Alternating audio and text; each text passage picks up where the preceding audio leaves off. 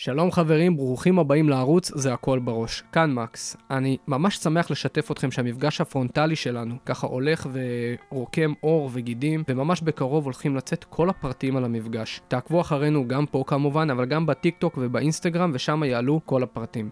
בלי קשר, אני עוד פעם רוצה לנצל את ההזדמנות ולהגיד לכם תודה. תודה לכל מי שמאזין ועוקב ושולח שאלות וככה מייצר את האינטראקציה הזאת דרך האימייל ודרך הרשתות החברתיות. זה נותן לי להבין שכנראה הערוץ הזה נותן ללא מעט אנשים ערך וזה מרומם ונותן את הכוחות להמשיך. אז uh, תודה רבה לכולכם ותהנו מהאזנה. שלפעמים דווקא אם אתה מודח או לא מתקבל למקום מסוים, זה פותח הזדמנות שאחר כך בראייה לאחור, אם אתה בגישה חיובית, זה פותח הזדמנות שאחרי זה אתה אומר, תודה שלא קיבלו אותי או שהדיחו אותי. זה פתח לי אפשרות לדבר שלא תיארתי לעצמי, אבל זה תלוי בגישה הפרואקטיבית. הגישה הזאת שאוקיי, לא הלך. ומעל הכל להעמיק את השורשים כמה שיותר, בכדי להבין באמת מה מתאים לך. אל תכוונו למקום הכי יוקרתי, תכוונו למקום הכי מתאים לכם. יובל אלם, נראה לי שאין אף אחד שבעולם הכושר קרבי ובעולם ההכנה לצבא שלא שמע את השם הזה. ומי שלא, אתם הולכים לצלול לתוך פרק עם בן אדם מיוחד ומדהים. אני למדתי מהמפגש הזה המון. ישבנו לשיחה של שעה ויותר, באמת, על כל הדברים החשובים באמת. כמובן ש-90% מהשיח היה סביב ערכים, סביב נורמות, סביב הדברים החשובים באמת. אני למדתי מלא, בטוח שגם אתם. פתיח קצר ומתחילים. שלום, קוראים לי מקס, מקס קפלנסקי. אני גאה לספר שהפודקאסט הוא בשיתוף עמותת אחריי, עמותה שהיא כמו משפחה בשבילי. הייתי שם חניך, שינשין ומדריך. שירתתי ביחידת מגלן 6 שנים כלוחם וכקצין. השירות הצבאי היה משמעותי ביותר באיך שהוא השפיע על החיים שלי. קיבלתי ממנו הרבה יותר ממה שאני יכול לתאר לכם במילים. החוויות, הכלים והערכים שקיבלתי בצבא הם חלק בלתי נפרד ממי שאני היום כאדם. כולי תקווה שהפודקאסט יעורר בכם את הרצון לעשות שירות משמעותי. זה הכל בראש. תהנו. שלום ליובל אלם. שלום רב. תודה רבה שאתה ככה מסכים אה, להתארח בפודקאסט, לא, לא מובן מאליו. שמחה רבה, זכות. אה, אני אשמח שנתחיל משפשוט אה, ככה תספר על עצמך למי שפחות מכיר. מי אתה, מה עשית? אז אני בן 58, אבא לשלושה ילדים, גדעון, נוגה ויואב, ונולדתי בהרצליה, גר בהרצליה כל חיי, למדתי בכל מוסדות החינוך פה, אחרי שסיימתי את ה... תיכון, עוד לפני שסיימתי את התיכון הייתי ספורטאי מגיל צעיר מאוד, בהתחלה בכדורגל ובכיתה ו'-ז' בערך עברתי לכדורסל ואחר כך הייתי ספורטאי מקצועני בהפועל תל אביב שהייתה אז אלופת המדינה, במקביל שילבתי ריצות למרחקים ארוכים ובסוף י"א החלטתי שמספיק עם הספורט המקצועני כי המטרה שלי הייתה להתכונן לצבא רציני, הבנתי שספורטאי גדול אני לא רוצה ולא יוכל להיות, אה, ומעבר לזה הייתה לי את המוטיבציה לשירות צבאי משמעותי, וכיוונתי להגיע לצנחנים. זה החלום להיות צנחן. אז כל אחד רצה להיות uh, צנחן. כן. אגב, לא סיירת, אלא צנחן, כי סיירת צנחנים זה מחוץ לתחום מבחינתי. זאת אומרת, אני גדל, גדלתי בבית של אנשי מודיעין, אז לא היה לי גם איזושהי דוגמה. והתכוננתי לצבא, הכנתי את עצמי, בניתי לעצמי כל מיני תוכניות ורצתי עם שקים ועשיתי כל מיני דברים אה, וקיוויתי שעם 6 דקות ו-20 ב-2000 ו-25 מתח ו-100 שכיבות צמיחה זה כושר מספיק טוב בשביל להתקבל לצנחנים. הייתי נאיבי, לא היה מי שיגיד לי משהו שידריך אותי וככה התחלתי את המיונים, עשיתי מיונים לקורס טיס. אה, לא רציתי לשמוע מקורס טיס, כי ידעתי שקורס טיס זה לימודים, והספיק לי בתיכון, אמרתי אני רוצה לקרוא את התחת, לא הבנתי מה זה באמת לקרוא את התחת, ולא הבנתי מה זה קורס טיס. בדיעבד אני לא מצטער, כי קורס טיס לא התאים לי, ובאחד המיונים יש שם שאלונים מ-8 עד 2, עשיתי איקס מיקס דריקס, ואמרתי, קראתי למדריכות שהשגיחו שם, שיראו איך שאני... כל פעם, איפה שכתוב חיל אוויר, מוחק, עשיתי קו, וכותב צנחנים. פשוט אה, ראש בקיר, לא מעניין כלום. אחרי זה שלוש שעות שאני משחק איתם, ואז אמרו, אוקיי, הבנו, יאללה. הלכתי הביתה, ואחרי חודש בערך קיבלתי מכתב בדואר, שמצטערים להודיע לי שלא עברתי את המיונים האלה, אבל צירפו לזה גם פתק, זאת אומרת, אה, דף קטן, ורוד, שהיה כתוב לאחר מיונים ראשונים, נמצאת המתאים לשרת ביחידת החילוץ של חיל האוויר, 669. עכשיו, אני הסתכלתי על זה ואמרתי, וואו, מה זה בכלל? זאת אומרת, שמעתי אגדות על 669, מה לי ולזה? זאת אומרת, אה, זה נראה כמו איזה פנטזיה מטורפת, שאתה בא לאיזה ילד בנתיבות או בהרצליה שלא מבין מהחיים שלו, ואתה שם לו מטרה והוא משחק כדורסל בשכונה והוא אומר לו, אתה עכשיו הולך ל-NBA, זאת אומרת, מה, איפה, מה, על מה אתה מדבר בכלל?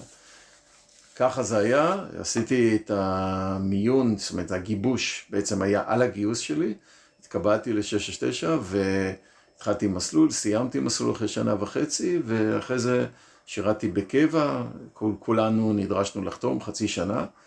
וזהו, השתחררתי גם במסגרת השירות הצבאי, כבר בניתי תוכניות אימון גופני, עשיתי הכשרה בווינגייט, הייתי בתיכון במגמת חינוך גופני, עשיתי כל מיני קורסי הכשרת מדריכים בווינגייט, ושילבתי את זה גם בשירות הצבאי, בניתי תיקי תרגיל וכל מיני דרכים להתאמן.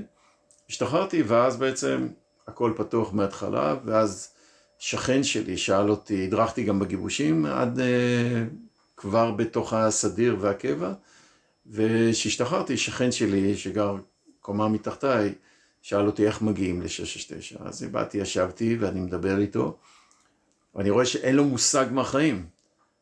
ואני אומר לעצמי, איך זה יכול להיות? ואז פתאום אומר, רגע, גם אתה היית שם. ואז ככה, האורה, נדלק לי רעיון, אמרתי פה, צריך לעשות משהו. וניגשתי, האהבה לאימון גופני הייתה בדמי, זכיתי לאיש מקצוע, למאמן, למורה, לחינוך גופני אה, נדיר ביותר, ששמו דוקטור סיני הישראלי, שעד היום אנחנו בקשר. לפני 50 שנה הוא היה המורה שלי, ועד היום בקשר הדוק, זכות גדולה. ובעצם הוא הכניס לי את היסודות אה, לאהבה למקצוע. והחלטתי לנסות לעשות משהו בעניין. הלכתי לתיכון שבו למדתי, סיפרתי לרכזת שיש לי רעיון, שהרבה נוער לא יודעים, ויש לי רעיון להקים מסגרת שתכין נפשית וגופנית לצבא. אני חייב לשאול, עד אותו, באותו רגע, כאילו באותה תקופה אנחנו מדברים על איזה שנה? 1986. היה איזה שהן מסגרות כלום. שכאילו זה היה עיסוק, כאילו לא היה שום כלום, מסגרת כלום, של כלום, הכנה לצבא. כלום, כלום, שום דבר. שום דבר. ומתוך האין הזה אתה פתאום אומר, רגע, אה, זה פה כמו נחשון בקפיצה למים, אה, הראשון שקופץ למים. זה היה פה מין משהו שאני לא הבנתי לאן אני נכנס. אבל זיהיתי פה צורך, הלכתי לתיכון שבו למדתי, תיכון אה, ראשוני מהרצליה. הרכזת אמרה, נהדר, אספה שלוש כיתות, ואז גם עמידה מול קהל פתאום, שלוש כיתות, אתה לא רגיל לזה. אה, מה יותר קשה, מול תלמידים או מול חיילים בצבא? ברור מה יותר קשה, תשמע, ברור. וחיילים חייבים לציית לך והכל, ויש פקודות והכל, בצבא, פה פתאום, שלוש כיתות. הכנתי כמה סיפורי חילוצים, ואמרתי להם בסוף, זה היה שיעור של 45 דקות, אז אחרי 40 דקות אמרתי להם, תראו, אני הולך לפתוח מסגרת אה, שתכין נפשית וגופנית לצבא, מי שמעוניין, ביקשתי מאחד התלמידים לרשום את השמות. והייתה במרכאות התלהבות אדירה, שני חבר'ה אה, אמרו, אוקיי, מעניין, נרשמו, קבעתי את המימון על חוף הים, לפני זה פניתי לסיני, המורה שלי, באתי אליו הביתה ועשיתי ככה, ישבתי, חשבתי איתו איך לעשות, מה לעשות, והוא נתן לי הנחיות, ופגשתי את השניים האלה לאימון ראשון. זה, זה מדהים שכאילו גם אחרי ששירתת איפה ששירתת, עשית את מה שעשית, לקחת את ההכשרות, אה, כל הניסיון, הכל, נפגש סך הכל, כן, במרכאות עם שני חבר'ה, ועדיין שנייה לפני אה, הולך ויושב עם אה, סיני ומתכנן, ושנייה... ברור, ברור, זאת אומרת, הקטע של המקצועיות, המצוינות, היסודיות, אתה לא תבוא סתם ככה ועכשיו תאלתר ברגע האמת, לא. באתי מוכן, ואגב, בחודשים הראשונים הייתי מכין גם פתק קטן במכנסי ריצה, יש כיס קטן כזה פה, אז הייתי מכין את הפתק ומדי פעם מציץ לראות ש... שהכל פיקס, הכל מתנהל כמו שצריך. וככה זה התחיל, השניים האלה שהגיעו אחרי שניים שלושה אימונים לא רצו לרוץ. זאת אומרת, לא הבנתי מה הם עושים שם. במקביל, ליוויתי טיולים מיד איך שהשתחררתי במאי 1986. ואז לא ידעתי מה אני עושה. כמו כל חייל משוחרר בדילמה, אני, ברור היה לי שאני לא נוסע לטייל, לא עניינתי לטייל בדרום אמריקה או במזרח. אה, ואז אמרתי, מה הכישורים שלי? חובש. חובש עם כל הקלאסי לליווי טיולים. אז כתבתי מכתב שבו אני מציע את אה, שירותיי לבתי ספר, שלחתי בדואר לכל בתי הספר באזור, והתחילו לפנות אליי כחובש אה, בטיולים. ובאוקטובר הייתה אותה פגישה עם אותו שכן והתחיל הכל. אה, אבל התחיל, ועל ההתחלה נתקע, כי הם לא רצו. ואז ליוויתי טיול בבית ספר אוסטרובסקי ברעננה, הייתה שם המורה רוני ליבוביץ', שישבתי איתה מקדימה באוטובוס, ומה אתה עושה וזה, אז אמרתי לה, עלה לי רעיון וזה, היא אומרת, תשמע, יש אצלנו חבר'ה עם מוטיבציה גבוהה, אה, תבוא תדבר איתם. אמרתי, או, ואז אה, באתי לבית ספר בהפסקה. עשר דקות, היא אמרה להם, יבוא מישהו לדבר איתכם על הצבא, באו, נכנסו איזה חמישה עשר, עשרים חבר'ה, דיברתי איתם, ואתה רואה את התמונה פה על הקיר של מחזור אחד, mm, זה יולי 1987, זה המחזור הראשון, שכמעט כולם שם מתיכון אסטרובסקי רעננה. והם בעצם פתאום מגיעים אליך, שמונה חבר'ה רציניים, שבאמת רוצים לעבוד קשה, וזה היה דור החלוצים. ואחרי אה, כמה חודשים אה, התחלתי את המחזור השני. זה היה באוקטובר 86, באוקטובר 87 התחיל המחזור השני. אה, אני לא יודע להגיד לך בדיוק איך ומה זה קרה, אבל הגיעו 120 חניכים. כן. עכשיו, אז חילקתי אותם, ל... חילקתי אותם לארבע קבוצות, לקחתי מדריכים, כי התחלתי אז ללמוד את התואר בצורה מסודרת, תואר ראשון בחינוך גופני בווינקט, לקחתי שלושה מדריכים, מהר מאוד הבנתי שזה לא מתאים, הם לא השקיעו בזה כמו שאני חשבתי שצריך, הכנתי להם תיקי תרגיל, תיקי אה, מדריך, נסעתי לחוף הים, צילמתי את כל המקומות, מיפיתי להם, עשיתי עבודת נמלים בבניית קלסר למדריך, יש לי את זה אפילו. אה, עם תמונות מפורטות, מה ואיך ומערכי אימון, הכל.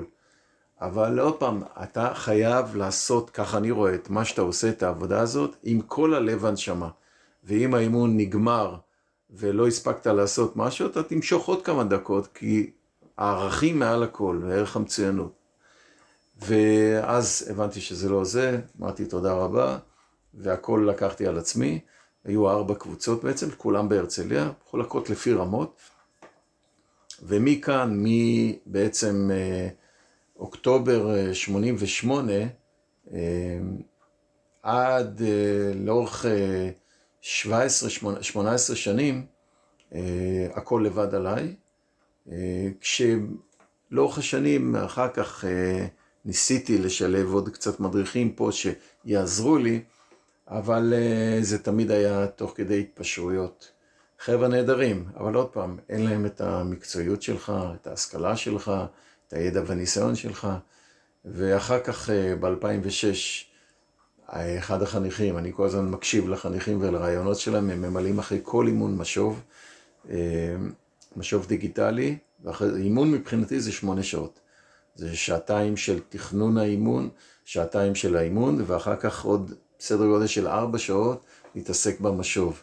כלומר, עונים על משוב 30-40 חבר'ה, אתה מתייחס לכל מילה, עכשיו מתחיל דיאלוג עם אותו חניך שענה.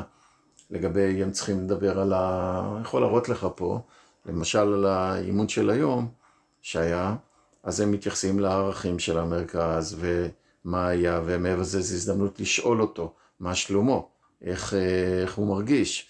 אתה יכול לראות פה דוגמה.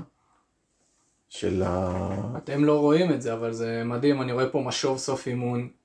משוב אנונימי, מי שרוצה רושם את שמו. עכשיו, הם מחולקים לצוותים, פה זה השם המלא, עוד פעם, לבחירה שלו, האם האימון נתן לי ערך. אחר כך, ערכי המרכז החינוכי הם להיות בן אדם, בטיחות, מצוינות, מנהיגות, רעות ונתינה. בחר ערך אחד שביצעת היטב לשימור. אחר כך אותו דבר, בחר ערך אחד לשיפור. אחר כך, האם תמליץ לחבריך להצטרף אלינו? זה תמיד מדד מבחינתי, איך הם זה. האם יש לך בקשות, רעיונות לסרטים ליוטיוב שתרצה שאני אעלה? מה שלומך? משהו אה, שתרצה אה, לשאול או לומר ליובל. אז אתה יכול לראות, אני אפילו לא ראיתי את זה עד עכשיו, אתה רואה, אה, כן. מבחינת האימון, אה, האימון, האימון נתן לי ערך. זה תוצאות מדהימות, זאת אומרת, 100% אה, במידה רבה מאוד. בדרך כלל זה הולך שלושת רבעי כחול, במידה רבה מאוד קיבלנו ערך, ורבע במידה רבה. כן, אז פה זה, אתה הייתי יכול להגיד, הנה, תראה. מצוין. אבל זה לא כל אימון מקבל דבר כזה. אבל מדהים אותי, אני אשמח, כאילו, כתבת שם שני, שני דברים שככה ישר תפסו לי את העיניים בשאלון, ואני אשמח שאולי תרחיב למה זה מופיע ב... אגב, השאלון הוא, בת... הוא שינה פנים, או שזה פחות... בטח, בטח, בטח. זה אפשר להגיד שזה איזשהו תוצאה של חשיבה, אבולוציה. בטח, אני אומר, ניסיון של כמה שנים? של... 37 שנים. 37 שנים, ובסוף, שאלון סוף אימון, יובל אילם, א', לך חשוב לשאול מה שלומך. אז תקן אותי אם הוא טועה, אבל יש פה אה, מידת אה, הבנה של גודל המשימה וגודל השליחות שנראה לי יש לך על הכתפיים בסוף בלגעת בנפשות, שזה לא איזה עסק שבא להריץ חבר'ה ולהעביר את זה ממש כאילו לא... אני לא סובל את המילה עסק. זה לא עסק, החינוך זה... ואני אשמח שתתייחס לזה, ולדבר השני, כתבת הערכים המובילים, והדבר הראשון שקפץ זה להיות בן אדם. זה מעל הכל. למה? זה מעל הכל. כי בעיניי, היום עמדתי בסוף האימון. אה, אמרתי, מי רוצה לצטט את המשפט של הלל הזקן? אם אין אני לי מי לי, ואם אני לעצמי מה אני, ואם לא עכשיו ואם מתי. ו, ובעיניי זה עומד הכל על uh, שלושת הדברים האלה. על קודם כל, אני עם עצמי. אגב, אני עם עצמי לא כשרואים אותי. דרור ויינברג, זיכרונו לברכה, אמר, uh, היה מח"ט חברון שנהרג, ואמר, כשאף אחד לא רואה אותי, אני רואה את עצמי. והאתגר הכי גדול, הכי גדול, זה לא היום בתחילת האימון, תוך כדי שאני מוביל אותם באיזה מסע קצר, אני רואה איזה פחית טונה על הרצפה, אז אני פונה, זה היה לא על הציר שלי, פניתי הצידה, אספתי, והפח הראשון שמתי את זה. האתגר שלי זה לא כשהם מסתכלים, רואים וואלה, יובל עשה את זה, אלא לעשות את זה כשאף אחד לא רואה אותי. כשאני נוסע בלילה ואני רואה איזה קרטון שעל הכביש, ואני חמקתי מזה. לעצור, לחזור אחורה, לקחת את הקרטון לאוטו, ואחר כך לזרוק, למחזר, שאף אחד לא ייפול על זה. זאת אומרת, זה האתגר הכי גדול. זאת אומרת, בחינוך עם הילדים ובחינוך עם הנוער, זה אתגר האתגרים. קודם כל להיות בן אדם. עכשיו, בעיניי הכל עומד על להיות בן אדם. זאת אומרת, להיות בן אדם זה המילה שלך. המילה שלי, הרבה פעמים אנחנו בעידן שאנשים רוצים מסמך חתום, תחתום, אני אומר שום חתום, המילה שלי, בטון, בטון יצוק, אם אני אמרתי לך משהו, אין מצב, אין מצב שאני חוזר בי או משנה או תשמע, התחלתי, לא, נתתי את המילה, הדבר הכי יקר לאדם זה המילה שלו. אחריות, לקחת על עצמך משהו, אתה עושה את זה. אתה עושה את זה, אתה מוצא, מתהפך, אתה תעשה את זה. רגישות אה, לזולת, פרגון, בעליות בן אדם מבחינתי, אתה רואה משהו טוב, אתה, הערך הזה של הכרת התודה, זה א' ב', בטח אם אתה רוצה שדברים יהיו טובים, שלחיות בסביבה טובה, אני יכול להראות לך פה קלסרים של מכתבים שאני שולח לאנשים שאני לא מכיר בכלל. הוא עשה איזה משהו טוב, ראיתי איזה משהו טוב, אני אמצא את הדרך להגיע אליו, שידע מזה. הסיפור של מנדל מורנו, שגיורא לוי שיתף אותנו, שהוא באמצע תמונת אה, ספר מחזור נכון, כזה של נכון, ה... עם הנהג. שהוא רץ ומביא נכון, את הנהג מהמפקדה. נכון, ש... נכון, נכון, נכון, נכון, נכון. זה בדיוק מה ש... אה, אבל מה הקשר? אתה, אתה עכשיו מדבר, כאילו אני אומר, אה, נניח נערים עכשיו באים שומעים ומאזינים, אומרים אוקיי, יפה, נכון. מה הקשר בין זה לבין, נגיד, החלום שלי עכשיו, להיות לוחם בשייטת 13. אז קודם כל אתה מדבר, אתה נוגע דוקר בנקודה מאוד חשובה, כי הם רוצים את ההקשר. הם רוצים את ההקשר והם צריכים אה, זה. אז אני כל פעם שאני מדבר על משהו, היום, היום, תחילת האימון, עומדים בחטא 70 חבר'ה, ואני אומר להם, אתם יודעים מי חלף פה עכשיו? המנהל אה, של אה, בני הרצליה בכדורסל. אמרתי, מה הקשר בין יחידות מבחרות לזה?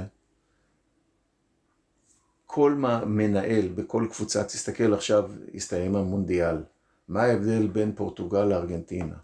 ארגנטינה קבוצה, יחד, יחד כולם מפרגנים אחד לשני, די מריה לא משחק על הספסל, הוא כוכב על, הוא קופץ כאילו הוא אוהד. זה מדהים. לעומת זאת בפורטוגל, ראינו מה קורה עם רונלדו. הפוך. עכשיו, מה הקשר לכדורסל ליחידה הזה? קודם כל, במגלן, בשייטת, ב-669, באבני הרצליה כדורסל, רוצים בן אדם. שחקן שהוא בן אדם לא טוב, שלא כיף להיות איתו, שלא נעים להיות איתו, אתה לא רוצה. בצבא קוראים לזה סוציומטרי. מי שדואג רק לעצמו ולא מבין שקודם כל הוא יחד, אגב אני הייתי כדורסלון, לא לימדו אותי. לכאורה אתה אומר כדורסל, עבודת צוות. שום אף אחד לא עשה את ההקשר בין הכדורסל לבין הסיפור של היחד. לא, לא, אז אני צריך לעשות את זה. כל פעם, לא רק זה. עמדנו שם והייתה אחת הבנות שמתגייסת עוד חודש לקורס טיס. אמרתי להם, עמדנו, ב, אני קורא לזה בית ספר לקומנדו, שטח שמורת טבע מקסימה. כיף אה, להתאמן שם. אמרתי, מה היא צריכה את זה? כי אני מנסה להיכנס לראש שלהם, רגע, מה, אני הולך לקורס טיס, מה אני צריכה להטיס? ואז אני אומר לה, נועה, מה השלב השני בקורס טיס? בסיסי. מה זה בסיסי? חצי שעה, חצי שנה אתה חירניק. והכל צפוף. ואתה צריך. גם, זה גם טירונות צפופה, קצרה, זה גם אה, ניווטים, זה הכל שם דחוס. אין ספק שחייבים לתרגם. אז כשאני בא ואני אומר להיות בן אדם, אז אני מתרגם. אתה לא רוצה לעבור גיבוש. אתה רוצה לסיים מסלול ולסיים, היום בבוקר עשיתי סרטון הזה, אתה רוצה לסיים את השירות הצבאי שלך כלוחם. אני הייתי הולך אפילו מילואים כ- כמדד, אבל בוא נאמר בשלב ראשון, לא יום סיירות, לא גיבוש, גם לא מסלול. אני מכיר, אני לא יודע אם אני מניח שגם אתה מכיר, אנשים שהודחו אחרי סיום מסלול. בכל מיני יחידות, בכל היחידות. למה? בגלל שהם נפלו בערכים, או חשבו שזהו, אפשר להוריד רגל מהגז, אפשר עכשיו לזרוק, זהו, אני לוחם. הקטע שחייבים להעביר, והאתגר הכי גדול בכל יחידה קרבית, מובחרת, זה שהרי אנחנו תמיד, הסיום מסלול, וואו, זה ההר הגבוה, לא, זה ההר, זה הר, אבל אחרי זה יש עוד הר, ואז אתה נבחן, אתה נבחן בשגרה, זה, ה, זה המבחן. אני ממש, יש לי אחד, אחד הסרטונים שאני הכי אוהב ש, שאני העליתי, וזה פשוט מסר שאני עושה כל הזמן לשדר אותו, זה באמת אחד הרגעים הכי מורכבים שעולים במסלול, זה הסוף מסלול. זה הרגע הזה שאתה פתאום לא מתרגש מהסיכה.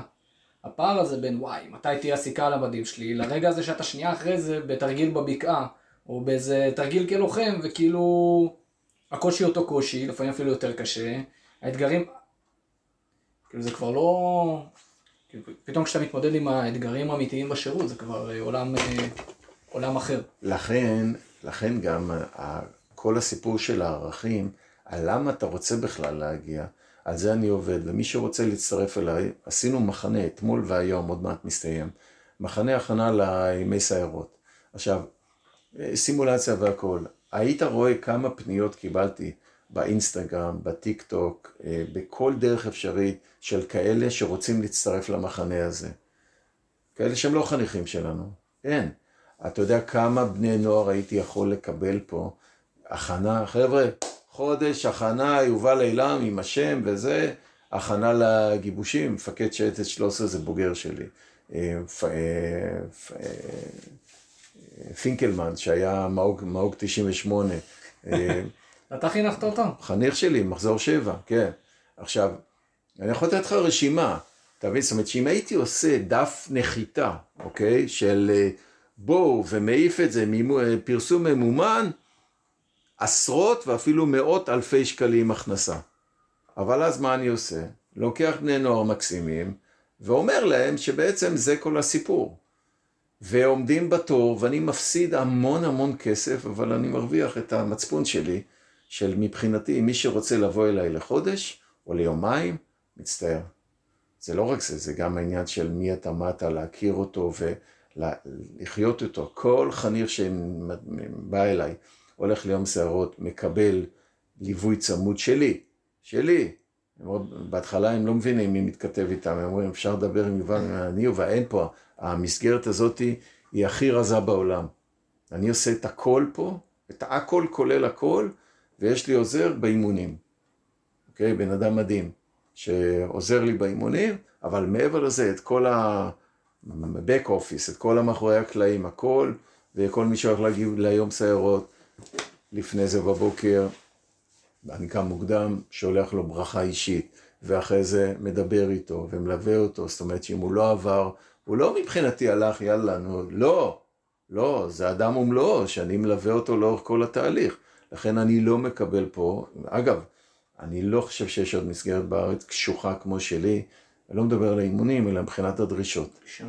מי שרוצה להגיע הנה, נגיד עכשיו אנחנו בחודש דצמבר, מי שרוצה להגיע הנה, חייב עד אוגוסט. לא, לא, אני רוצה רק עד לגיבוש, עד uh, מרץ. שלם לך ארבעה חודשים. לא תודה. לפעמים אנשים כבר מעבירים לי בביט, אני מסרב. מעבירים לי ב... לא, לא מוכן, לא מוכן. מי שרוצה, תהליך, דרך. נראה לי זה התחבר לשאלה, אה, לעוד משהו שמסקרן אותי ככה באמת לשאול, זה מה באמת גורם לך כל כך הרבה שנים, גם היום, כאילו, אה, כל כך הרבה שנים עדיין לעסוק בתחום הזה ולעשות אותו ככה מכל הלב, ברמה הפרטנית הזאת. תראה, יש מאחוריך מכתב אה, יש פה, אגב, אתה רואה את זה? זה מכתבים. כל מה ש... יש פה מדף שלם של אה, קלסרים, של אה, כל המחזורים, מכתבים מכל השנים. יש מאחוריך מכתב של בחור שהגיע אליי לפני עשר שנים. למה אני אספר לך? הבחור לא יצא מהבית, לא יצא מהבית, לא למד, שום דבר. ו... ויצר איתי קשר. אה, אבא שלו, ואמר לי, תשמע, האימא אומרת שאיבדנו את הבן, כלומר פשוט אה, זומבי, זומבי, אין אה, שום דבר. האבא לא ויתר. הוא אמר לי, אולי תוכל לעשות משהו. עכשיו, אתה רואה את ה... אתה רואה את האור סומר? למה? הבחור כבר זהו, לא, עזב את בית ספר, היה קם כל יום בשתיים, כלום. ואז במלאכת הריגה, באלף, כן, של חוט ומחט, הכי עדינים שיכולים להיות, אתה לוקח עולם ומלואו, נפש אחת, ומדבר איתו, ואומר לו, בוא תבוא לאימון אחד. ואז באימון אתה מכוון, את, אתה בונה את האימון, אני משנה, אני אף פעם לא גיליתי את זה. אני משנה מערכי, מערכי אימון עבור ילד אחד. מגיעים לאימון 150 חבר'ה. אני משנה את האימון בשביל ילד אחד, אף אחד לא יודע את זה. כי אני יודע שמגיע מישהו עם איזושהי בעיה או אתגר מסוים, שמה שתכננתי, יבריחו אותו. אני משנה את האימון כדי שהחוויה שלו תהיה חוויה של הצלחה, שהוא ירצה לבוא לפעם הבאה. והוא הבן אדם היחידי שמעניין אותי בכל אותו אימון, אף אחד אחר. זאת אומרת, מבחינת הפוקוס, כל הזמן אני עם עין עליו לראות את שפת הגוף שלו, לראות איך הוא מגיב. אני בא, נותן צ'פחות לכל מי שמסביב, כדי להגיע אליו, כדי שהוא לא יגיד, רגע, מה הוא רק נגע בי, אוקיי? הוא המטרה. והוא עובר את האימון הראשון. ואחרי זה, בעדינות, איך היה, אה, והאימון הבא. לקצר את כל התהליך הזה ש, שעל אותו בחור ממצב שהוא היה אאוט, הוא גמר. אגב, זה האבא פה מאחורי הקלעים, ויש לי כמה וכמה סיפורים כאלה. פשוט מדהים, שלא ויתר על הילד שלו. בסוף, אותו בחור אה, עשה צבא, חטיבת הצנחנים, לוחם, אה, עשה שירות מלא, ועשה בגרות, אוקיי? היום הוא לומד אה, באוניברסיטה במקצוע מאוד מאוד אה, אטרקטיבי. זהו, עלה על דרך המלך. עכשיו, כשאתה עושה דבר כזה, אתה יודע מה, בתואר הראשון שלי בווינגייט, היה, אה, בשנה השנייה, היה סיפור על בוגר, בחור, מחזור שלוש, שהגיע אליי, מטר תשעים ושתיים, לא הצליח לרוץ מאה מטר. הבחור הזה, לפני הגיוס בא ואומר לי, יובל, אני רוצה להגיע לסיירת גולני. קוראים לו זאביק, אני כתבתי עליו בספר שלי. ואומר לי סיירת גולני עכשיו, אנחנו מדברים לפני 34 שנים. לפני 34 שנים סיירת גולני זו הייתה יחידה שבסיירת מטכ"ל ושייטת 13 פחדו ממנה. זאת אומרת, מה שהם עשו שמה, הם דברים פסיכיים לגמרי. זאת אומרת, כל ה... הם לקחו, הם אמרו ככה, כל הדברים הכי קשים שעושים בכל יחידה בצבא, אנחנו עושים אצלנו. זאת אומרת, זה היה משהו מטורף. והוא אומר לי שהוא רוצה להגיע. הם באמת, אה, הנמר המעופף, הם באמת היו יוצאי דופן. והוא אומר לי את זה. כשהוא מסתכל לי בעיניים ואומר לי את זה, אני מיד אומר לו, בואי נעזב, עזוב, איך? עזוב, נו. גולני גם מכובד. כלום, סתמתי את הפה. אמרתי לו, שיהיה לך המון בהצלחה. ואז מגיע, הוא הלך להתגייס, אה, מגיע יום שישי. עכשיו אני אומר לך, הבן אדם הזה אנטי אתלט. הוא השתפר מאוד, הוא היה אצלי שנתיים, הוא השתפר מאוד, והשתתף מסעות והכל וזה, אבל לא נמר מעופף. בקיצור, יום שישי בצהריים והבן אדם מתקשר אליי בשתיים וחצי. עכשיו צריך להגיד על הבן אדם, הבן אדם הזה בשיא היום, אחרי שהוא הכי חד וערני, הוא מדבר אליך דקה, אתה נרדם. הקול שלו מאוד כזה מונוטוני וזה. עכשיו תחשוב, יום שישי, שתיים בצהריים, הוא מתקשר אליך. יובל, היי, אה, זה זאביק, אני רוצה לספר לך אה, על הגיבוש. עכשיו, אני כבר מיד מכין את כל המשפטים של אה, כל הכבוד, ניסית וזה וזה, מוכנים בטח לגביו. אז הוא מתחיל לספר לי, עכשיו זה השעה צהריים, אני סוף שבוע, אני עייף, רק רוצה לנוח, והוא זה וזה וזה, וביום הראשון התמוטטתי, הכניסו לעירוי, אמרתי אני לא מוותר. אמרתי וואלה, אולי הגיע לאמצע הגיבוש.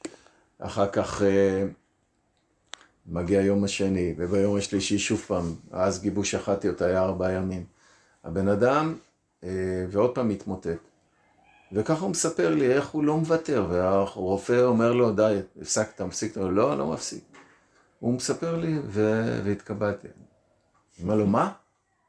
אומר לי, התקבלתי. סרט גולני. עכשיו, אני אומר לך, אני לא אשכח לעולם את הרגע הזה. סגרתי את הטלפון בסוף השיחה, עשיתי ככה דבר כזה, אמרתי, וואו, וואו, וואו. ומה זה אומר לי כל החיים שלו, אומר לי, יובל, אצלך למדתי שאני מסוגל. אז זה באתי, ואת זה עכשיו שמו לו בטירונות, למסכן הזה, רגם. עכשיו, רגם אז בסרט גולני זה היה כאילו עכשיו שעון חול, מתי אתה עף. אני הייתי מגיסט, הכל מתחלק, אתה יודע. אה, רגם, הכל מאחורה. לצעירים שבינינו, מה זה רגם? מרגמה, פק"ל מרגמה. בקיצור, הבן אדם הזה, הבן אדם הזה בלתי שביר. הוא סיפר לי מה עשו לו בשטח 100. תשמע, היום זה לא לכלא, היום זה למאסר עולם אה, על מה שעשו להם. עשו להם דברים פיזיים ומנטליים נוראים. נוראים. והבן אדם עומד בהכל. ואחרי זה הוא משתחרר מהצבא, אומר לי, יובל, אני רוצה להיות מאבטח. עכשיו, הוא אין לו את הדרישות לקורס, דרישות מאוד גבוהות. הבן אדם נכשל שלוש פעמים ובסוף עובר. ואז הוא אומר לי, יובל, אני רוצה להיות וטרינר. עכשיו, להיות וטרינר נורא קשה. עכשיו הבן אדם סיים, בן אדם בן חמישים היום, אני בקשר הדוק איתו.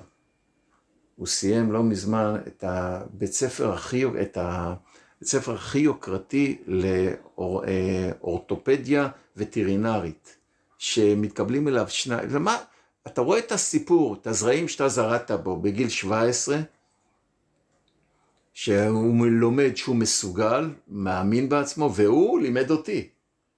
הוא לימד אותי. הרב סדן אמר על קברו של מורנו, אני לימדתי אותך תורות, תורה, אתה לימדת אותי מידות. אתה מבין, היופי בתהליך הזה, זה שאתה בא ללמד ואתה לומד בחזרה. ממש. וזה משהו, והסיפור הזה של זאביק, זה סיפור, והסיפור על אותו בחור שסיפרתי לך מקודם, ויש שפע של סיפורים כאלה, שאין דבר גדול מזה. אין דבר גדול מזה. עכשיו זה, אני רואה מאחוריך את הספר של אה, פרנקל, שאיפה למשמעות. שגם סיפרת לי, אני אשמח אולי גם שעוד רגע גם תשתף קצת על התהליך הזה של לשאול למה, למה, למה להעמיק, כמה השאלה הזאת היא לא מובנת מאליה וכמה אין, תמיד אומר, זה לא משהו שאתה יכול לענות לעצמך ושם זה נגמר. זאת אומרת, זה לא רק מדד של האם, אין פה תשובה נכונה, לא נכונה בהכרח, יש פה תשובה של כמה זה גם יורד אה, לעומק. נכון. כמה, כמה אתה באמת מאמין ומאמין בזה. אני אשאל אותך האם אתה חושב שהלמה אה, הזה, לא משנה, נער שהוא לפני צבא, הולך להתגייס, כל דבר, זה יכול להיות גם אה, משמעות או למה שהוא אגוצנטרי, זאת אומרת שהוא מתוך התחשבות אישית, או שבמידה מסוימת אתה חושב שזה חייב להיות עם איזושהי נגיעה במשהו שהוא לא אני. יכול להיות גדול ממני, יכול להיות מישהו אחר, זה יכול להיות צנוע, זה לא משנה. אבל לא, העיסוק הוא לא בי, זאת אומרת גם כשאני מתגייס, עם, עם כל ההתעסקות שלך סביב מה אני מרוויח מזה, אתה כנראה מפספס פה איזושהי נקודה. אני אוהב להדגים את זה, אני אוהב לעשות את הכל בשטח. כי... ואיך אני מדגים את זה? אני, ואני, אחת ל... אני נוגע בזה, ואני אומר להם, תראו את ה... אני עומד, בכוונה עושה את ההדגמה הזאת ליד איזה עץ טוב שנטוע באדמה, וליד עשב. עכשיו אני אומר, תסתכלו על העשב הזה. ברגע שהמניע שלך הוא מניע של אני רוצה או משהו כזה, זה כמו העשב הזה. או אם אתה רוצה רק לאיזושהי יחידה ספציפית כזו, דווקא נדלקת על... שזה... אין לזה עומק, אין לזה שורשים. ברגע שאתה רואה את העץ, אתה לא יכול להזיז אותו, אתה לא יכול לגעת בו. לא מזיז לו, למה? כי אתה רואה את העומק של השורשים. האתגר שלי כאיש חינוך, כאדם, והאתגר שלי מול הנוער, זה כל הזמן לחפור ולהעמיק את השורשים. ככל שאתה מעמיק את השורשים, האחד, אתה עמיד בפני שערות וסופות, כי אם הדיחו אותי מאיזשהו מסלול, אבל באתי לשרת את הצבא, אז אוקיי, אז אני לא אהיה באותה סיירת מהוללת, אני אהיה במשהו אחר, וכי באתי לשרת. אז אין שום בעיה. אמרתי את זה למישהו, והוא אמר לי, בסדר, אבל זה מרגיש לי שזה קצת... אה...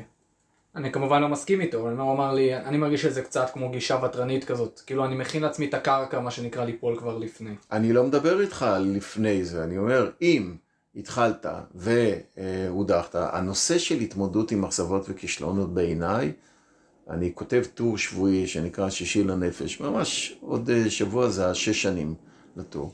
אחד הנושאים שחוזרים לעצמם זה התמודדות עם אכזבות וכישלונות.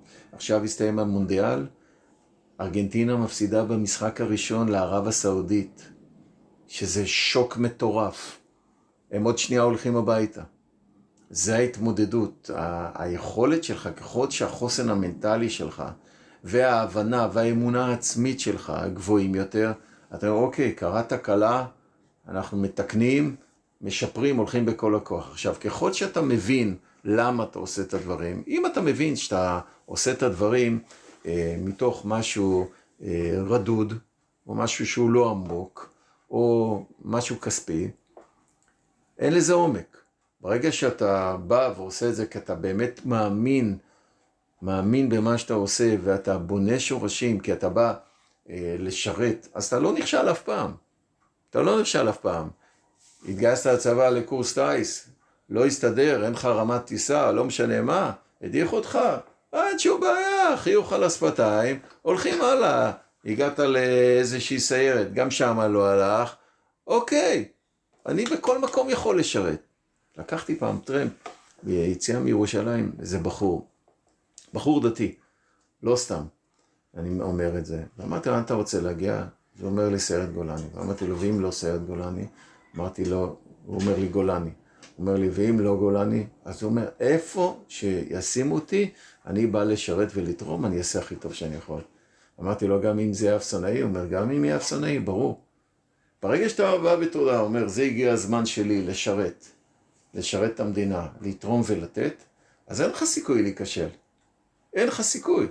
תהיה אפסנאי, אה, יש פה אצלנו השנה ספר לחניך. ספר אה, שיש בו גם אה, תחקורים של כל האימונים, כל אימון, בסוף אימון מוציאים, ויש פה בהתחלה תוכן מקצועי ו, וכל מיני מאמרים. אז אחד הדברים שיש פה זה לדבר על זה, בדיוק על הנקודה הזאת, זה נקרא יהיה פסגה של מה שהנחה. הכותב אינו ידוע. אם אינך עץ אורן בראש גבעה, לא כולנו שרנים, יש לדאוג לצוותות, יהיה קלח בעמק, אך אהיה. לכל אחד תפקידו נשמר. ו, וכך זה ממשיך הלאה וזה, אם אה, אינך חמה, אהיה כוכב, אם אינך דג אה, חרב, אהיה דג רקק. זה לא גודל שקובע אם תצליח או תיפול, אך הדג, הדגיג הנחמד באגם, אהיה פסגה של מה שהנך. העולם לא צריך, אה, המדינה, העולם לא צריך שכולם יהיו, לא יודע, רופאים, או מהנדסים, או טייסים. מה פתאום? אגב, טייסים, פחות ופחות צריך. כן. הייתי לפני שבוע בסיום כטמ"מים. הדרך שלהם החוצה, בוודאות. כן, לא, לא, זה כן. עניין של כמה שנים כן, מפה כן, לשם, כן. אבל טייסים נכון. לא יישארו. לא, לא, זה נסגר. אני מצטט לך רק ביטאון חיל האוויר האחרון, בסיס חצור, אין שם יותר טייסת קרב. היו שם כמה טייסות, F-16, מה זה, אין, הכל בסיס כטמ"מים. אין, זה הכיוון. אבל השורה התחתונה, זה באת לתרום, באת לשרת, אוקיי? עכשיו, זה לא רק זה, אני מדבר איתם, תראו, אני אומר להם, בצבא... אני אשאל על זה שנייה, אני חייב... אה, יש אמירה כללית כזאת, כן? אני חלק, נקרא לזה גם מהדור הזה שבינינו פערי גילאים לא, לא קטנים. בסוף אני בן 28 אוטוטו, בחור אה, צעיר. אה, שעם הזמן האתגר הזה של להצליח להסתכל מעבר לעצמי אה, ולראות את החלק העמוק יותר שהוא לא אני, זאת אומרת התודעת שירות הזאת היא הולכת ונשחקת. אז בלי קשר מעניין אותי מתוך פרספקטיבה ארוכת שנים האם זה באמת ככה או שזה קשקוש. ואגוצנטריות והסתכלות על עצמי אל מול אה, תודעת שירות זה משהו שתמיד היה בו מתחים. או באמת יש היום איזושהי התגברות לכיוון הזה של האני במרכז, של מה אני רוצה, מה יוצא לי מזה, באמת. שוב, אני אומר גם למאזינים, לא שיש עם זה משהו רע בפני עצמו, אני חושב שיש בזה משהו רע כשזה המהות, זה הבעיה. אה, מה אתה אומר? אני אמרתי את ה... ציטטתי את הלל הזקן, שהוא פותח ואומר, אגב, יש את זה גם בכל מיני ורסיות אחרות, של אם אין אני לי מי לי. הוא מתחיל אם אין אני לי. הוא מתחיל בזה, זה בסדר גמור. אגב, אני לא מאלה שבאים ואומרים לבני הנוער, היו לי שיחות בזמן האחרון עם כמה אנשים בכירים מאוד, גיבורים בתולדות המדינה, שעשו דברים מטורפים, שבאים ואומרים, צריך להגיד לנוער ללכת לכפיר, לגבעתי, לחטיבות החי"ר, אז אני אומר להם, רגע, אתם הלכתם לשם? אתם הלכתם ליחידות קצה. עכשיו, אני לא יכול לבוא ולהגיד לבני נוער, עזבו 669, עזבו סיירות, לכו לחטיבות החי"ר. לא, כי אני בעצמי, לי לא היה מי שיגיד את זה, אבל אני בעצמי גם הלכתי ממה שתצאו, זה בסדר גמור. זה בסדר גמור. אבל החלק השני של המשפט, אם אני לעצמי, מה אני? כלומר, אם אתה רק דואג לעצמך, אז מה? אז מה, יש פה ספר של רובין שרמה, מי יבכה לך שתמות. זה לא שאתה אומר, וואנה, אני רוצה שהרבה יבכו עליי. לא. אבל המשמעות של זה, שמה אתה עושה בחיים שלך. מה אתה עושה? עכשיו, אגב, בסיפור של אה, צבא, אני קשה לי לבוא ולהגיד לחבר'ה, תשמעו, 6-9 יחידה יוקרתית, הכל. אבל תראו מה עשיתי מהרגע שהשתחררתי בגיל 22. עד היום אני בן 58, כל חיי, תגידו לי אתם, איזה מקצועות נחשבים בחברה? תגיד לי אתה, אני אעשה איתך את התרגיל. איזה מקצועות נחשבים? לצערי, הייטק. הייטק. עורך דין. משפטים, רפואה. רפואה. אוקיי. כן, איפה החינוך? תחתית המדרגה. נכון. עכשיו בואו, הגענו לתחתית המדרגה. בואו נגיע עכשיו לחינוך.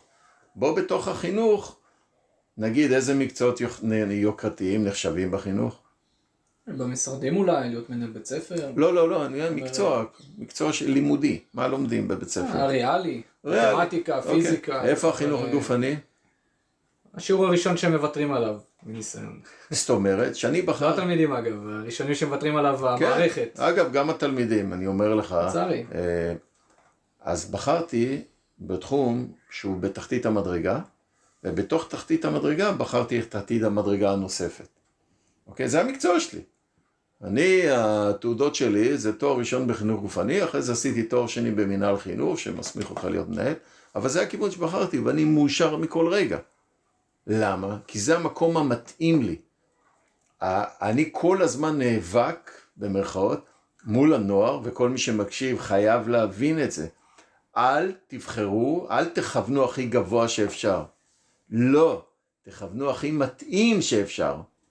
אני חייב להמליץ לחבר'ה, מי שלא שמע עדיין, לשמוע את הפודקאסט על הבחור שנפל מטיס לשריון, אחרי שהוא היה מדריך בצופים, והוא היה, הגיע לטיס, וסבל שם והוא לא הבין למה. והוא כמעט נשבר כשהוא הגיע לשריון, ופתאום הוא פרח. הפיקוד, הטנק, פתאום מבין, בואנה, זה, זה אני. אגב, הוא לומד היום פסיכולוגיה, וזה מה שהוא עושה, כאילו. ובאותה מידה, לא אגיד מי, אבל אה, היה גם, אה, היה מישהו שגם נפל משייטת. והוא לא קיבל את זה. הוא סיים את השירות שלו בתור נהג. לא שאני מזלזל בנהגים, אבל זה רק מראה את ה... תראה, זה, זה, אתה יודע, אתה מרים לי כל הרבה, כל הרבה כיוונים. אני יודע שבכל סיום קורס טיס, בין אחד לשלושה מהמסיימים שמחייך כלפי חוץ, אוכל את עצמו בפנים. אוכל את עצמו בפנים. יש כאלה שמסיימים מסלולים ביחידות הכי הכי נחשבות, שלא, שהם לא שלמים עם זה, כי הם לא בחרו במה שמתאים להם.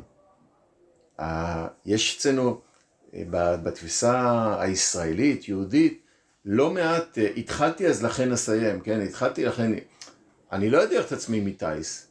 לא, כי טייס הכי נחשב. אז אני אמשיך. ואתה ממשיך. עכשיו, מתוך ערך המצוינות, שכל דבר שאתה עושה, אתה עושה הכי טוב שאפשר, אתה מסיים עכשיו את השלב, ה, אה, את המכין, ואת הראשוני, ואת את הבסיסי, ואת הראשוני, ואחרי זה אתה יוצא להשכלה, ואתה פתאום מוצא, בוא'נה, אני עוד שנייה טייס. אז רגע, אני רציתי להיות טייס? לא. אני סיפרתי בהתחלה, אני ויתרתי על החלום של טייס, כי אמרתי, לא מתאים לי. לא רוצה, לא מתאים לי. אני חושב שאחת מההחלטות האמיצות בחיים שאנחנו צריכים לקבל, זה לא לשלם את מיסי החברה במרכאות, להיראות טוב בעיני אחרים, ושהמשפחה תגיד, כן, הבן שלנו בת... הבן שלנו בפסיכולוגיה, הבן שלנו במשפטים. לא. איך אתה? אני שומע כל כך הרבה, יש לי עשרת אלפים בוגרים. כל כך הרבה בוגרים שאומרים לי, עשיתי את התואר בשביל אימא, בשביל האבא. אתה השתגעת? משתחררים מהצבא, ישר פסיכומטרי. רגע פסיכומטרי, עצור שנייה. מה אתה רוצה? חפרת? חפרת לעומק? אגב, זה, זה, זה, זה אחד הביקורות הגדולות שיש לי על כל מסלולי העתודה האקדמית. לא כי אני חושב שזה מסלול נכון, רע. נכון, נכון, צודק. מסלול מצוין, אבל כמות החבר'ה שאני פוגש, שהסיבה שהם הולכים למסלול מסוים, בניתוק מוחלט ממה הם באמת רוצים, מי הם, רגע, אתה לא יודע מי אתה, אתה לא... מהנדס, אתה יודע מה זה מהנדס, נכון. אתה יודע מה, אתה, אתה הולך עכשיו להשקיע שנים על גבי שנים, נכון, בתואר, נכון, בעיסוק. נכון. למה? נכון. הלמה זה הוא מאוד מאוד משמעותי. כי אם אתה מבין את הלמה, אז אתה אומר לעצמך, השבוע התאמנו ביום אה, ראשון, בדיוק, אתה שומע פתאום המים, מסתכל, תראו, דבורה, ספינת דבורה, עכשיו תחשבו, מישהו בן 22-23 מפקד על הדבר הזה. שעולה עשרות מיליונים. מטורף, מטורף, אתה בלב ים לבד, אתה יודע, קורס חובלים, underrated, לא מוערך. אני אומר להם, תסתכלו מה זה, או תסתכלו להיות מפקד טנק, או להיות uh, מפקד בכלל.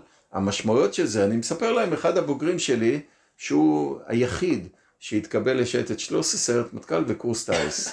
אוקיי? אז היה אפשרי לעשות אחרי כן. גיבוש טיס. התקבל לשלושת אחר, עכשיו לך תבחר צרות של השירים. בחר מטכ"ל, סיים מסלול, סיים שירות, דיברתי איתו בסוף השירות. תגיד לי, נו, מבסוט? הוא אומר לי, היה בסדר. אמרתי לו, מה? הוא אומר, לא הייתי מפקד. חסר לי מאוד. ואני מספר להם את זה, אתה מבין? כי החבר'ה עפים על כל היחידות האלה, זה בסדר, אבל תבדוק מה מתאים לך. אז בוא, אז איך, בוא נוריד את, ננסה להוריד את זה לפרקטיקה, כי זה מאוד קשה. איך, איך נער, נערה, בגיל הזה, מה הוא יכול לעשות כדי לשאול את עצמו אותה, כדי, לז, כדי לברר את השאלות האלה? כאילו פרקטית, מה אני יכול? אני, שואל אבל אני לא מגיע ל... להכניס כאילו, במערכת, תמיד כשאני נכנס לבתי ספר, להרצאות, לכיתות, דבר ראשון שאני מסתכל, שאלתי אותם לפני שבועיים, אני נכנס לכיתה, על מה אתה מסתכל? הוא אומר לי, על המורה, אמרתי לי, לא. על מה אתה מסתכל? לא, לא פגעו, מערכת השעות, לראות מה יש, מה לומדים. וזה מדהים אותי איך שאנחנו עדיין היום לומדים, הם לומדים מה שאני למדתי, רק יותר. יותר שעות, יותר יחידות לימוד, שזה פסיכי. אחד המקצועות שהייתי מכניס, אבל אין, אז תכניסו את זה, כל מי ששומע, להכניס במערכת שלו, שעה שבועית, או תעשו את זה פעם בחודש, משבצת בטלפון, למה? שבו אתה יושב עם חבר שלך ואתה בודק אם מה שאתה עושה, שהוא ישאל אותך, החבר שלך שואל אותך, אחי, למה? למה? אתה צריך לעבוד, לעבוד פה, לחפור בעומק. אגב, לפני חודש עשיתי קורס של עמידה מול קהל, אני עושה את זה מדי פעם, ואחד הדברים, זה היה, כל אחד צריך לעמוד מול קהל ולספר על הלמה שלו. ופתאום אחד החניכים המקסימים, אור, התקיל אותי, אומר לי, יובל, מה הלמה שלך? למה, למה אתה עושה את מה שאתה עושה? ואז ברגע האמת, על הבמה, הייתי צריך לחזור למקורות, לחזור ולהיזכר למה אני עושה את זה. למה? כי היה לי סיני שהכניס בנו ערכים של מצד אחד מצוינות, היו קטעים שלא אהבנו אותו. למה? הוא לא, אנחנו רצינו שייתן לנו כדור, שחק. הוא אומר, אצלי בשיעורים אין כדורים. יהיה משחקים קצת, אבל אתם תעבדו כל השיעור. מה, וזה, ועשינו דברים מטורפים. שתבין, בכיתה ז' היינו יוצאים איתו לריצת חמישה קילומטר. בכיתה ז'. עכשיו הוא היה עושה את זה כיתה אחרי כיתה, באותו יום חמש-שש פעמים. תחשוב, מורה לחינוך גופני שרץ 30 קילומטר עם, הח... עם התלמידים שלו.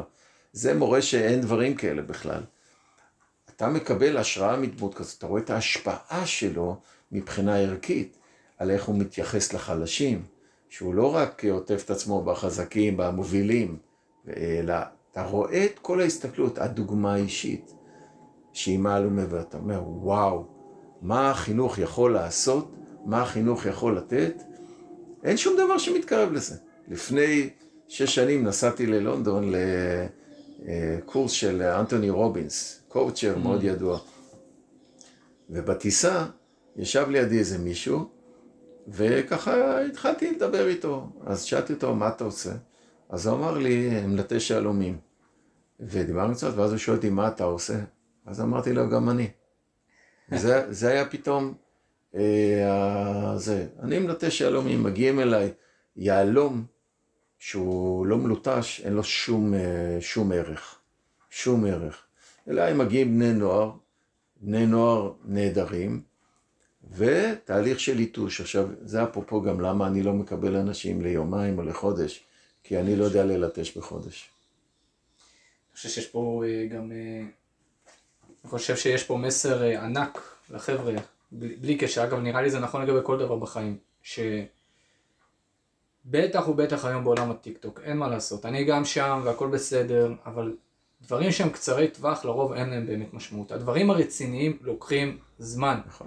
מי שמחפש את הקיצורי דרך, מי שמחפש את הקורס של הדקה וחצי, מי שמחפש... זה לא יעבוד. נכון.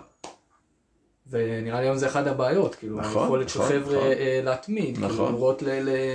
אגב, אני גם... טווח רחוק. אני גם מסתכל על כל מיני מומחים, וחלק מהם אני מכיר, בכל מיני תחומים, לאו דווקא הכנה לצבא, בכל מיני תחומים, כאלה שאני מכיר, כאלה שהיו בוגרים שלי, שהולכים, ויש להם, הם אנשים טובים, אנשים איכותיים, ואני אומר, למה קיצרת את התהליך? למה לא למדת יסודי, בצורה יסודית, את הדברים? אתה כל כך טוב עובר מסך, יש לך כל כך ערך להביא לעולם, אל תקצר את זה. אגב, המדהים הוא שיש כאלה שהם עשו שירות מאוד משמעותי ביחידות מעולות, ולמדו שאין דבר כזה, הרי אין דבר כזה שיבוא אליך יפתח, או מישהו אחר, תזהה אותו על ההתחלה כבן אדם זהב ולהגיד לו, תשמע, אתה, במקום שנה, חודשיים, שבוע וחצי, אתה לוחם במגלן. אין, אין, אי אפשר. אי אפשר ללמד ניווטים, אה, את העשרה, שני, לא יודע כמה שבועות ניווטים שעושים, ביומיים. אי אפשר. אגב, גם, גם מה שקיים אצלנו הוא סופר קצר, לפעמים אנחנו לא תופסים את זה. לא, אני לא זוכר מי אמר לי את זה, אבל מישהו קצין די בכיר בשייטת, שאמר, אה, תקשיב, אחת הסיבות שאני צריך למיין בצורה כזאת אגרסיבית, כי אני לא רק צריך למצוא את האנשים המתאימים, אני גם צריך למצוא את מי שאני אוכל להכשיר אותו בכזה זמן קצר להיות לוחם בשייטת. נכון. זאת אומרת, אני, מה? שנה וחצי, שמונה, שנה ושמונה חודשים זה קצר? זה כלום. נכון. אתה נהיית קצין, כאילו אני נהיה קצין בגיל, בגיל כלום, מוצאים אותך קורס קצינים, חוזר, מקבל פלוגה. נכון. אתה, אני עשיתי אימון עם אה, חבר'ה אמריקאים, הגיע מולי, מולי עם מפלג אה, כוחות אה, אמריקאים, הוא צחק לי בפנים, כאילו, נכון. כאילו, טווח גילאים, הוא, הוא לא, לא הבין איך בחור כזה צעיר, כל כך מהר, מפקד פלוגה, זה... נכון. אגב, אגב, לכן שאתה שאלת מקודם לגבי כמה שנים, 37 שנים, אז תבוא לארה"ב, אני לא בטוח שאני איזה חריג או יוצא דופן.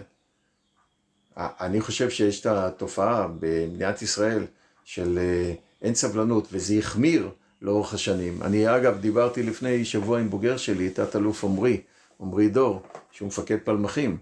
אז הוא אמר לי, הוא ביקש לעשות שלוש שנים תפקיד. וגם אה, ירון פינקלמן עשה שלוש שנים בתור מאוג 98.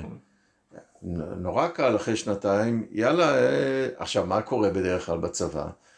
אם אתה קיבלת מג"ד, תפקיד, לא יודע, תפקיד מפקד גדוד, ואתה אה, אחרי שנה וחצי, אפילו פחות, אתה כבר יודע מה התפקיד הבא, אז אתה כבר לא נמצא בגדוד שלך, אתה כבר נערך, כי אתה צריך להיערך לתפקיד הבא שלך, אם זה עלם או איזה מג"ד אחר, אז אתה לא נמצא, אתה לא יכול, אי אפשר, זאת אומרת, כשמדברים על מצוינות ועל מומחיות ועל מקצעות, אי אפשר, אי אפשר לקצר את זה. אתה צריך את הקילומטראז', את הזמן, את השנים, בשביל לצבור את זה. אני עד היום לומד. אני דייקתי את מה שאני עושה בשנתיים האחרונות עוד יותר. הערכים שאני מדבר איתך היום, שכתובים פה, ששת הערכים, אז הם היו עשרה ערכים עד לפני שלוש שנים. ישבתי עם שלמה, שזה טיפוס, גם סיפור בפני עצמו, בחור חרדי שהגיע אליי, חזר בשאלה והתקבל לשייטת, היום הוא מפקץ בדובדבן, ואמר לי, יובל, בואו נדבר על הערכים, כי ציפינו מהחבר'ה לדקלם עשרה ערכים שהם גם לא היו קצרים. ישבתי איתו איזה פגישה של שעתיים, והתחלנו לדייק את זה, חתכנו. והיום, שהיום כולם נדרשו להגיד את הערכים, כל אחד צריך לשלוט בזה, אז זה קל נורא להיות בן אדם, בטיחות, מצוינות, זה גם שלושה דברים שיותר ביני לבין עצמי, מנהיגות, רעות ונתינה, זה יותר בין אדם לבין חברו. ברור, הופ, אבל זה לקח לי זמן. אגב, מי שם לי את המראה הראשונה, הוא יודע את זה, זה אלוף משנה א', מפקד השייטת. הוא לפני עשר שנים בא להרצאה, ושאל אה, חניכים, מה הערכים במרכז? Mm. אחד ענה לו אמינות, אחד אמר לו נחישות, אחד אמר לו זה, ואני פתאום... לא היה סדר, לא היה דברים ברורים. זה התחיל להכניס אותי לתהליך של עשר שנים שהוליד את הדיוק בשנתיים האחרונות, שעכשיו מסודר, שעל מה, כל מה שמדברים, הופ, נוגע לזה. עשינו היום מסע אלונקות, איזה ערך זה? רעות. מי לא הביא כובע? היו בתחילת האימון שלושה שלא הביאו כובע. איזה ערך זה? הכל מתקש... מחבר, ערך בטיחות. אתם לא עושים את האימון? יש לכם עכשיו שתי דקות למצוא כובע. בלי כובע אין אימון. יום שישי אני רואה, עשינו סימול... אה, אימון מאוד מיוחד בווינגייט, מתאמנות לידי שלוש מסגרות של הכנה לצה"ל, שאני מדבר איתך תשע, עשר בבוקר חם, אף אחד מהם בלי כובע. אתה מסתכל, גם המדריכים בלי כובע. עכשיו, א', ב', א', ב' של מקצועיות, רבאק, אתה לא צריך לעשות, אני עשיתי קורס שלם על ביצוע מאמצים גופניים בתנאי מזג אוויר קיצוניים, ואז אתה לומד לעומק מה המשמעות של קור וחום והגנה על הראש. אבל זה גם בקורס בסיסי אתה לא אמור ללמוד את המשמעות הפיזיולוגית של למה בחום אתה עם כובע על הראש. נראה לי זה גם קשור לכמה אתה מחובר באמת למשמעות של מה שאתה עושה. כי נראה לי בן אדם שפחות מחובר לעומק, למה המשמעות, גם בכל דבר שהוא עושה, אז יותר קל לו לזלזל ולחפש את הקיצורי דרך. כשאתה נכון. באמת אה, מתחבר למשמעות של מה קורה מה שאני עושה, אז אתה גם מחפש אה, להעמיק. הזכרת לי אגב אה, נקודה קטנה לסיפור הזה של הערכים, שאני זוכר בבה"ד 1, היינו צריכים לכתוב מה הערכים המובילים שלי בתור מפק"ץ. וכתבתי, השקעתי בזה הרבה מחשבה, אבל הטעות שעשיתי, זה שחשבתי על ערכים שנראים לי נכונים. הרי יש הרבה מאוד ערכים, כמו שאמרת. והמראה שקיבלתי אחרי זה בתור מפק"ץ, זה שערכים שבאמת יבואו לידי ביטוי זה לא מה שכתבת במחברת. זה מה שנמצא בתוכך. זאת אומרת, אני יכול לכתוב דבר מאוד מהמם ונהדר על המחברת במקום הראשון, אבל שהוא באמת יכול להיות מאוד חשוב.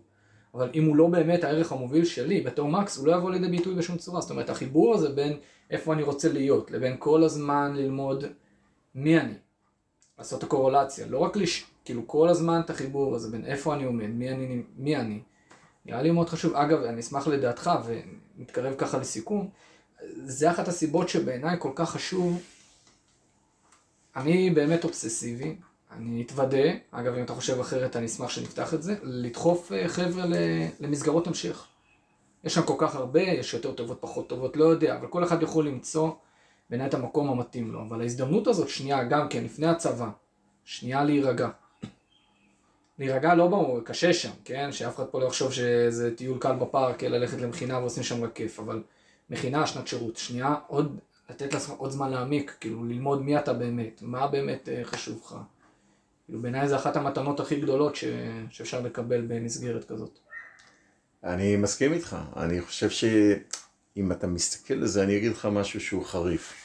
לפני 20 שנה, בערך 22 שנה, ארז אשל אסף את הרב סדן, אותי ועוד שני אנשים, משהו כזה, ברמת שרון, אני חושב, פגישה, מה דעתכם לעשות מכינות? להתחיל מכינות אה, חילוניות. אמרתי לו אז, ואני אדבק בזה גם היום, שאני חושב שמה שאני עושה, וכל מה שקשור למכינות, זה דבר שהוא לא נכון, הוא לא צריך להיות. אנחנו טלאים, טלאים של מערכת החינוך הכושלת.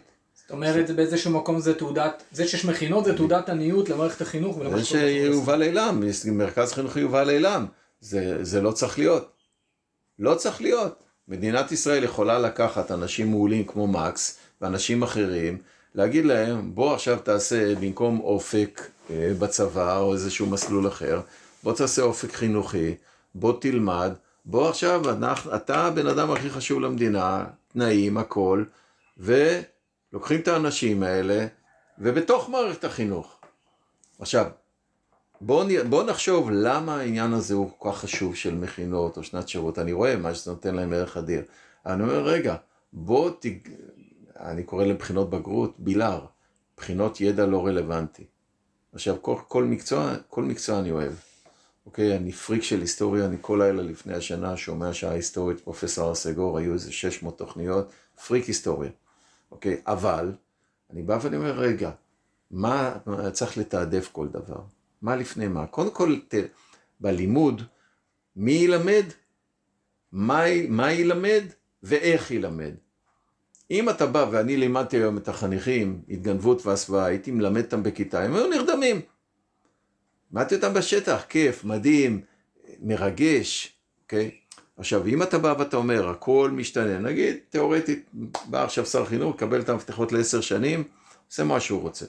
בא ואומר, קודם כל משנים את הזה.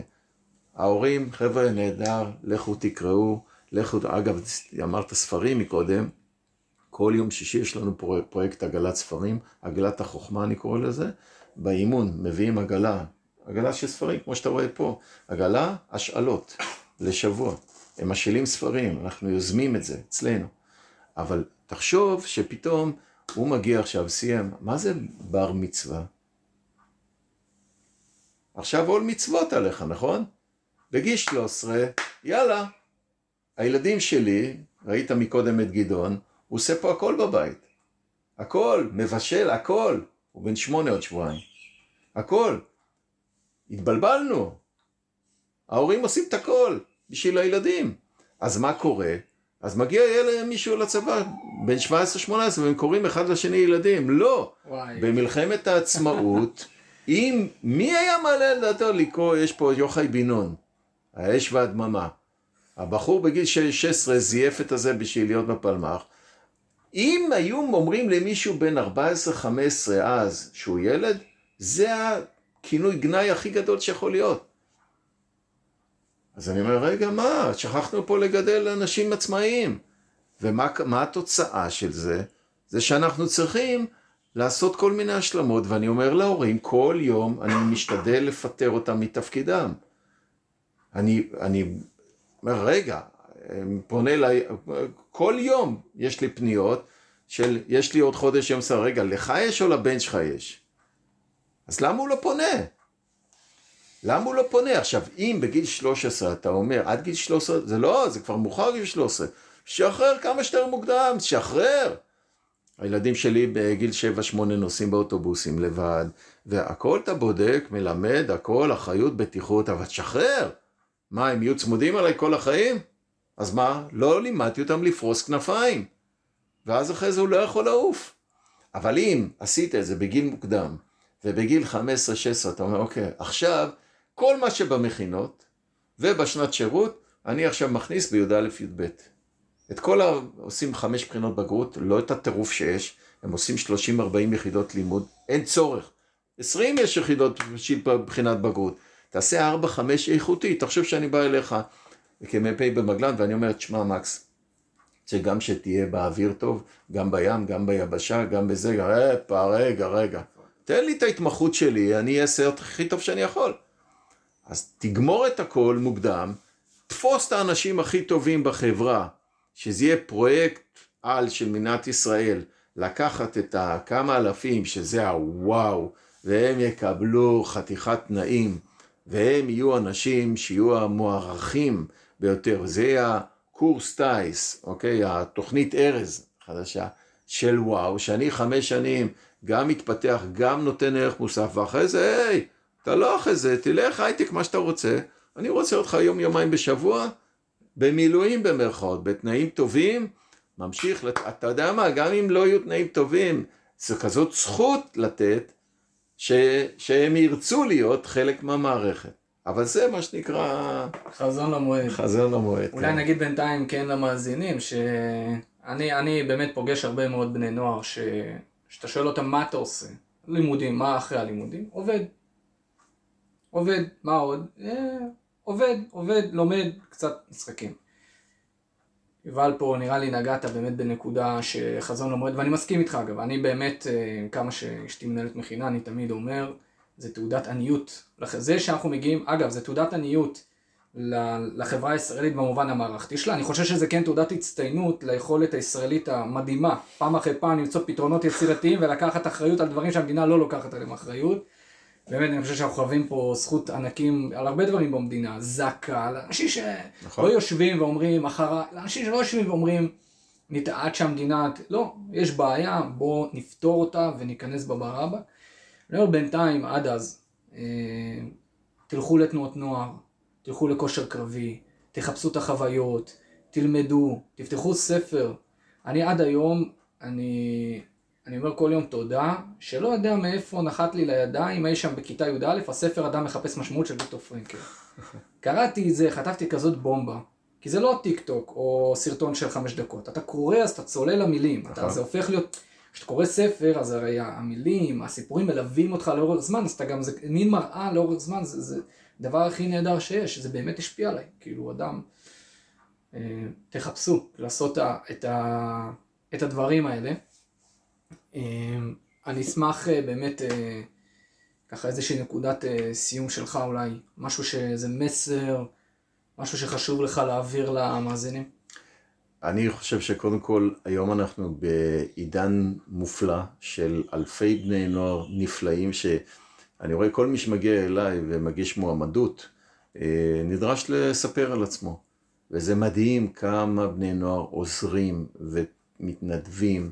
ותומכים, זה פשוט מדהים, זה לא היה פעם, וזה לא מובן מאליו.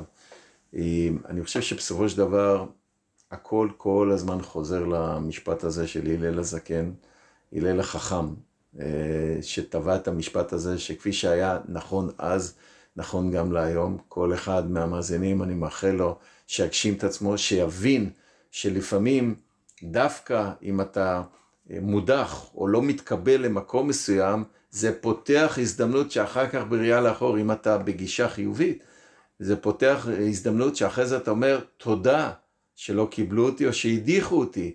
זה פתח לי אפשרות לדבר שלא תיארתי לעצמי, אבל זה תלוי בגישה הפרואקטיבית. הגישה הזאת שאוקיי, לא הלך, ומעל הכל להעמיק את השורשים כמה שיותר, בכדי להבין באמת מה מתאים לך, אל תכוונו למקום הכי יוקרתי, תכוונו למקום הכי מתאים לכם, גם אם זה לא יוקרתי. אם זה יהיה יוקרתי ולא מתאים לכם, אתם בלילה תזילו דמעה, ולא תעשו את הדברים בתשוקה הנכונה. ברגע שאתה קם בבוקר ואתה אומר, וואלה, לי קוראים מדריך כושר קרבי, אוקיי? אני למדתי 17 שנים חינוך. קוראים מדריך כושר קרבי, שזה קורס של חודש-חודשיים. אבל בסדר, בקטנה. כי אני יודע מה אני עושה, החניכים והבוגרים שלי יודעים את הערך, אבל בעיקר אני קם בבוקר ועושה מה שאני אוהב. מה שאני אוהב, מה שיש לי תשוקה, וזו זכות גדולה, ואני מאחל לכל אחד לבחור, וזה תהליך של זמן, זה לא הוקוס פוקוס ככה, של מה מתאים לי, לא. אתה אומר לחבר שלך מה מתאים, שהחבר שלך ישאל אותך למה, ולמה, ולמה, ואחרי חודש עוד פעם, למה, למה, למה, כדי שתהיה באמת, תדע שזה באמת הדבר הנכון והמתאים. מאחוריך יש תמונה של תומר, שהחלום שלו היה שייטת 13, אוקיי?